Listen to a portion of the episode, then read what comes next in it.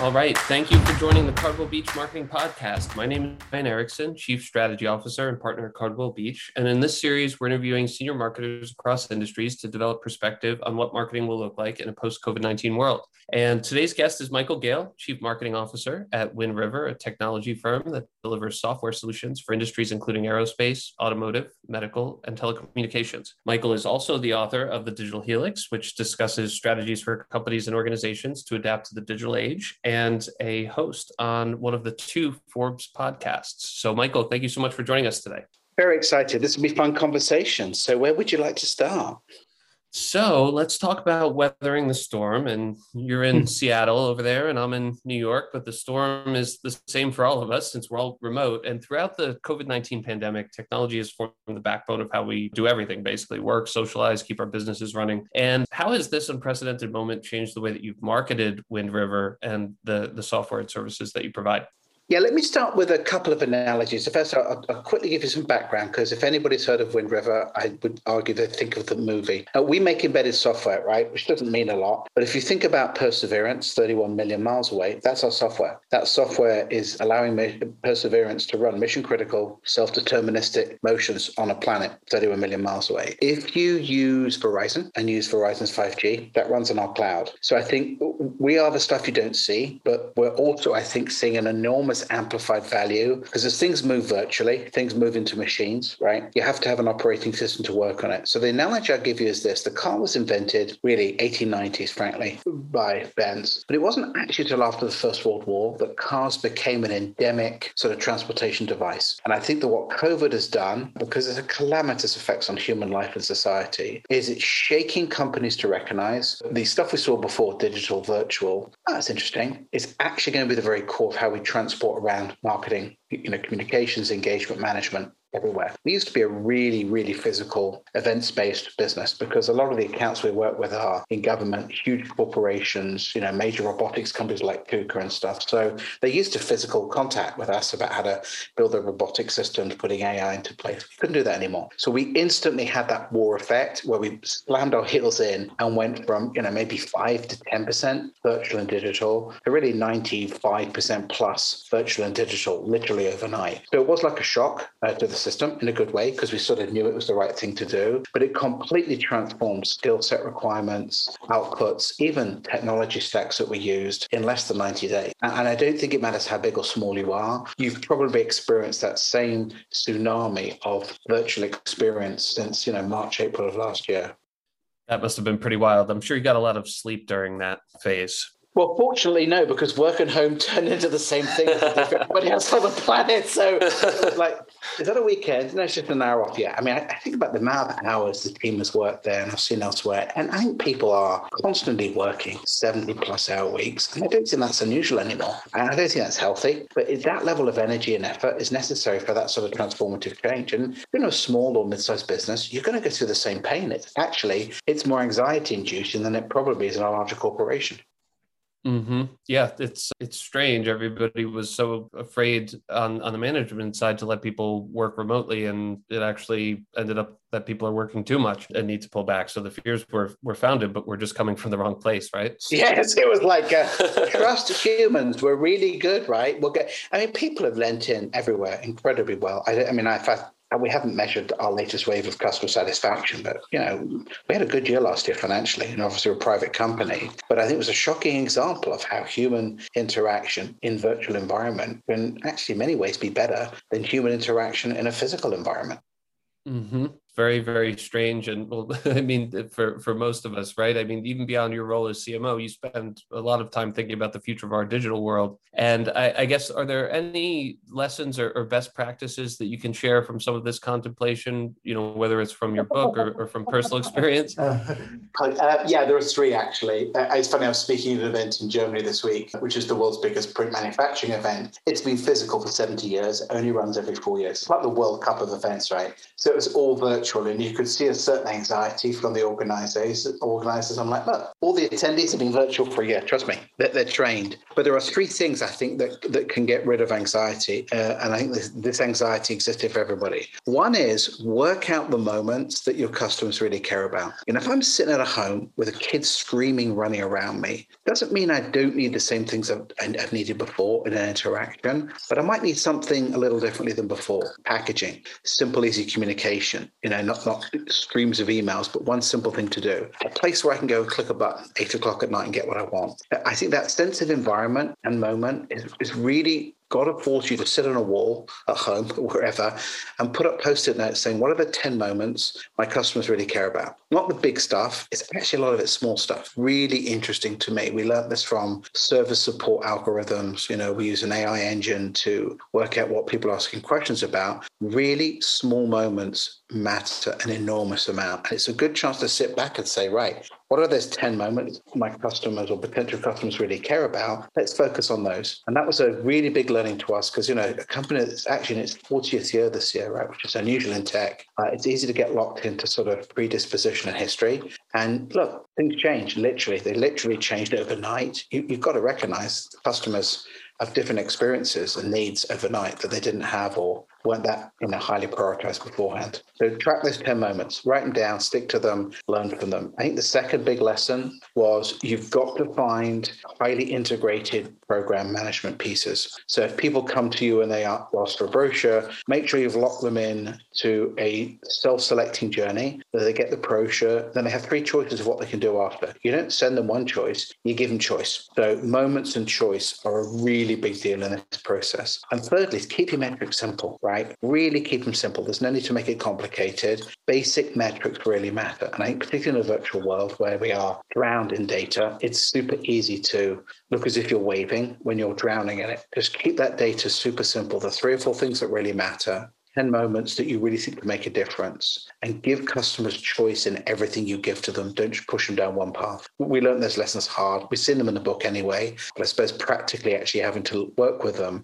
really illustrated it. In fact, we're generating, you know, because the team doing this, returns that are like two and a half times higher on a third of the budget. Because if you get those things right, you can really change the economics of your marketing that's some pretty wild numbers that you can experience with that right and uh, oh, yeah. i guess you know if, if, you're looking at the old school four p's you're talking about a change in place as as a primary mode for especially on, on the business to business side right? Where you're everything about your product is largely the same but people are experiencing it in a different place. And you need to adapt to how they're going to consume it and how they're going to interact with it. And i can definitely associate with the screaming kids aspect of working in a different place and having to make b2b decisions and purchase complicated things in, in the midst of screaming there. So definitely you have to adapt your marketing to that moment. That's a great heading for an article yes.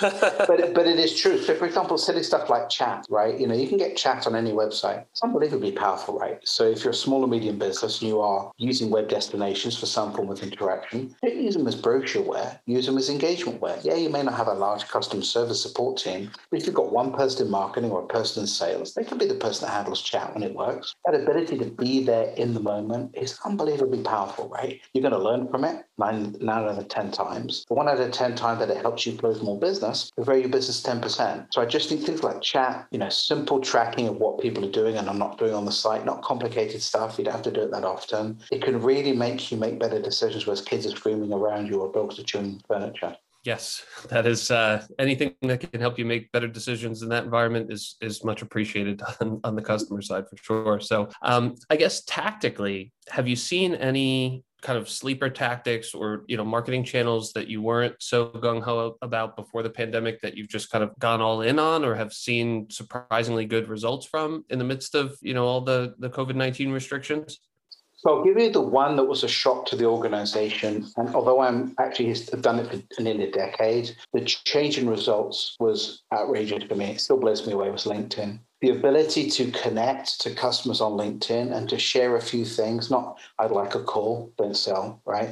But to share ideas and content, unbelievable responsiveness to it. I just, it blew me away at every level. And we've seen this globally. We've seen it in very complicated accounts with very senior people. But just people's willingness to connect on LinkedIn because they're at home all day long and their willingness to interact if you have really good content was outrageous. And I don't want LinkedIn to now start charging for it, but if I literally want to connect with, let's say I've got 2,000 accounts and each account has 20, you know, real people in it. So let's say 10 maybe. And you go, okay, you could build a universe, probably of 20 to 30% of that in less than three months, where you actually have a direct relationship with somebody on LinkedIn. You could never have done that in a physical world. And you couldn't have done it in a world where we're all running around an office all day. So there's been an enhanced intimacy, I think, with LinkedIn that is really powerful. The second thing that really worked well for us, and we thought it would do, but not to the magnitude it does, are content based webinars. And they again, they don't have to be big, they don't have to be complicated, but we went from producing,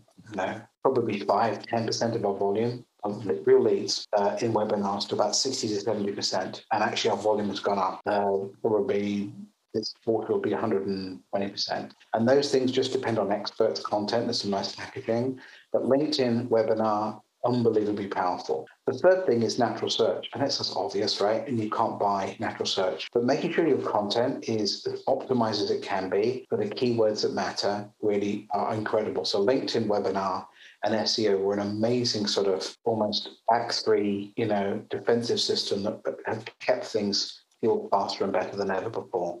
So I, I, think that's an interesting point, a couple interesting points in there, but specifically I want to ask you to dive a little bit deeper into the the LinkedIn and, and the webinar aspect where you mentioned that it wouldn't have been possible if we were all running around and you know, kind of doing our typical office routine that so many people were comfortable with pre pandemic, you know, and everybody just kind of in their house all the time and, and working all the time. Do you think that the interactions on LinkedIn, the, you know, desire for additional webinar content and, you know, maybe even things like Clubhouse where, you know, you're plugged into an mm-hmm. audio chat all day, do you think that those are going to persist or do you think that they're going to kind of retract it and, and go back to what they were before COVID 19? So now I can't give an answer, right? Because anybody that does that's arrogant. But I think we can look at comparisons. Again, I look at I look at TV. TV was really invented in Idaho in like 1935, right? Pretty cool idea. It's actually very successful. A little too expensive, but by 1939, 1940, you could feel it was about to reach Main Main Street. Well, obviously, it didn't happen during the Second World War because you know cathode tube ray tubes are very valuable for radar and communication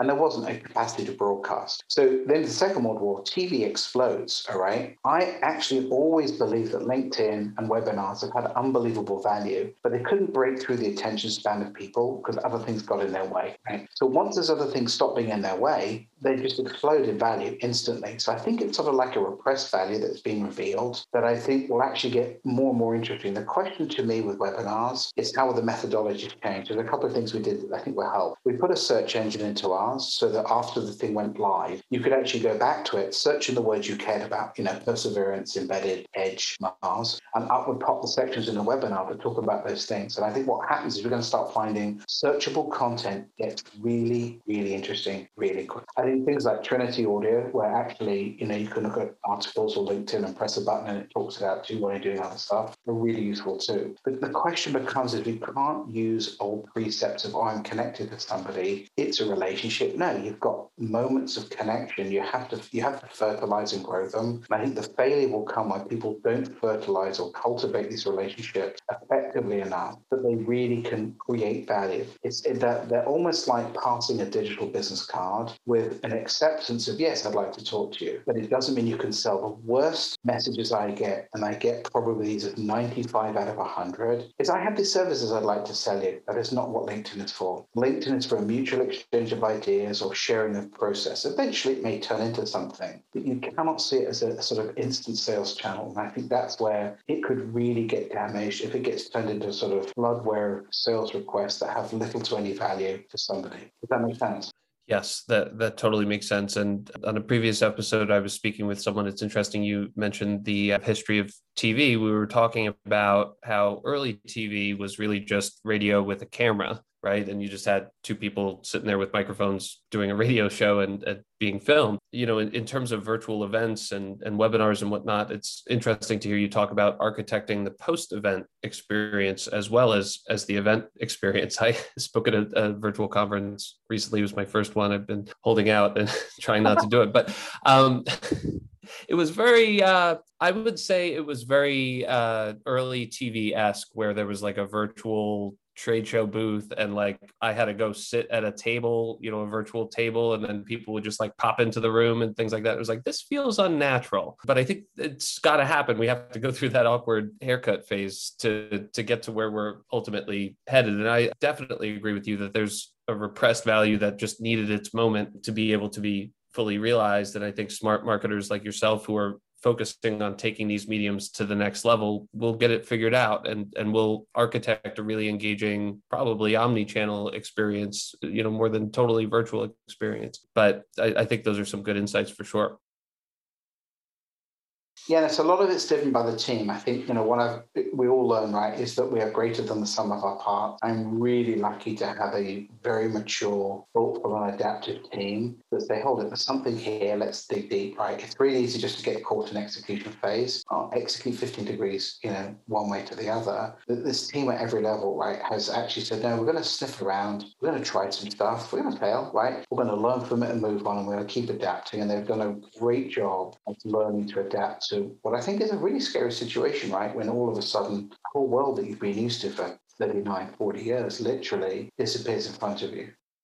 Yeah. I mean, it's definitely the scariest employment situation and, and just kind of professional situation that most folks have been through 2008 and included. I guess if you could give one piece of advice to marketers at technology brands right now and, and probably some of this is, is what you talk about with your team as well what would you say is the most important thing for them to stay focused on in this scary time moments. I think the idea of moments, you know, what does a customer care about intrinsically in a maybe short period of time, wherever sort of long arc is the essence of it. If you can heal to that moment, if you can connect to that moment, the, the ride may be rough, but you're on the train. I think if you constantly try and bang away uh, at the train without opening the doors to get in, you'll never get in the carriage, right? That, particularly under the duress of working at home, where convenience, ease, progression really matter, you've got to focus on moments. And I can give you two really bad examples. We obviously, like any other client, do a lot of work with Salesforce. And so for Salesforce to get a conversation with CMO is pretty rare and it's okay. But when a sales guy turns up and all he wants to do is sell you something new or more,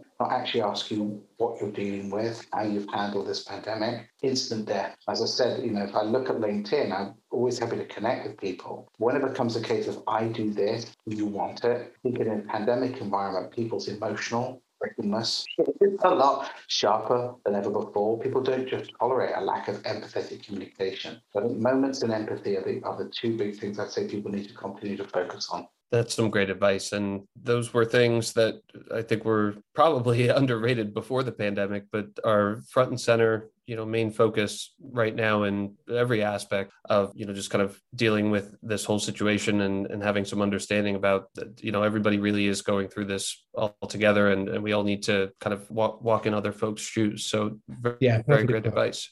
Uh, we've had a lot of ups and downs in terms of un- unemployment. Hopefully we're on the upswing here. It looks like, but you know how would you take that advice that you would give to folks uh, you know in a marketing role right now and help folks that are actually looking for a job position their skill sets uh, to be able to you know best succeed in, in finding new new roles and, and new employment? So i think it's interesting. There are two questions you have to ask yourself and there's no perfect answer right? Do i want to go back and do what i did before? And it's sort of like saying to a blacksmith you know, do I want to go back and, you know, look after horses when actually I need to teach myself to make wheels and tires? And I think that illustration of old skill, new skill, you've got to ask it to yourself. Because I think, for example, a marketer with skills in Python is going to be eight times more valuable than a marketer that doesn't have skills in Python. It doesn't mean you're going to be doing it the whole time, but learning Python is probably a 30 hour activity and that allows you to do levels of analytics instantly that you can't do elsewhere. I think the second question is what you need to stand for is a post COVID philosophy. What's your view of where the world is going to go is more important as a way of illustrating your skills than where the world has been. So if you want to apply for jobs and say, look, I really believe that empathy, engagement, you know, understanding what the customer's moments are really important, having the ability to analyze very quickly, you know, move 15 degrees here, 15 degrees there, are skills, you're going to be really well off. I think if you want to go back and do what you've done before and be plenty of those jobs, it, it, they're going to be difficult. And I worry that as the world changes, like the blacksmith argument, it changes much faster than we really recognize. So what we used to think was relevant a year ago, two or three years' time when you're in the middle of a company may actually not be anything like as relevant as you hoped it would be. Things never return. And we built a business after 2008, very lucky got it sold because we realized the world was going to be so different after that market meltdown. You're not going to return to the same nuances you had before. They're going to be very specific new nuances that make a difference. That's a long answer. I'm sorry. So you have to have strong beliefs and and be willing and able to adapt. It sounds like.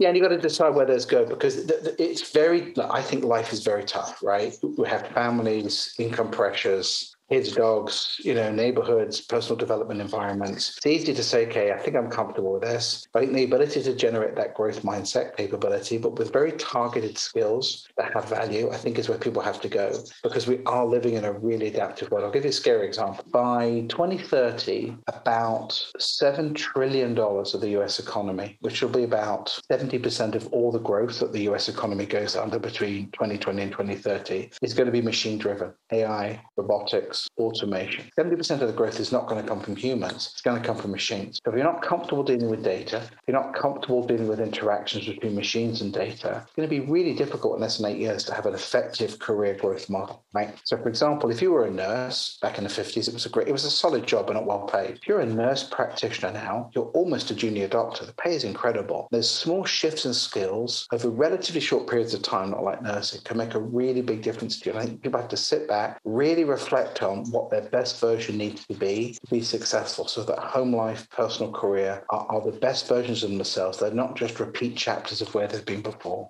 that's a great real world example. And i think it's scary to think you know jobs like yours and, and mine could be replaced by computers pretty soon. And uh, you know in oh, yeah, many cases already are right? And i think you can sit there and, and kind of you know just lament it and cower in fear or you can think about how you can proactively move in a direction that will you know collaborate let me give an example that's i think easy right? For google or altavista or lycos one of these search engines they were big publishing house they printed things. You put ads in them, you bought a database, you sent a note out, you went to an event, right? But that industry, let's say, had an index of 100 total. As Google got better and better, and Lycos and these other guys tried it, but certainly Google won it, the ad market went from the biggest companies that could afford it all the way down to a single shop selling flowers in Sioux City or Sioux Falls, Idaho, all right? Because the, the, the digital world makes anything available to everybody when they want. So if you were, you know, selling ad space in print magazines, not only does this print magazines go. But frankly, even the direct selling of ads went because it went onto Google and you made the decisions yourself based on price optimization. So the reality is a lot of jobs are going to become automated, partly, partially, or fully. But what it can't be automated is new stuff. So this ability to reinvent yourself gives you the ability to stay ahead of the curve in a way that I think is vital for companies and individuals in marketing to do.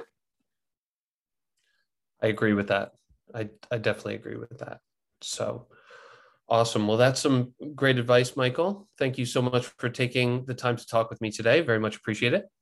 Well, look, thank you. Uh, reach out to me on LinkedIn. You'll find me. Listen to the podcast on Forbes, Futures in Focus. I have to say, I noticed as we were doing this recording, Biden announced that the US wants to radically reduce its carbon emissions by 2030. I'm not sure why he chose the year 2030, and I shall take credit because the podcast is called Futures in Focus, the world of 2030. But catch it on Forbes and get with me on LinkedIn. It's been great to be here today. Thank you. Well, that's great. I love real time predictions, and, and we'll uh, we'll mark it down. We'll put the timestamp out with that.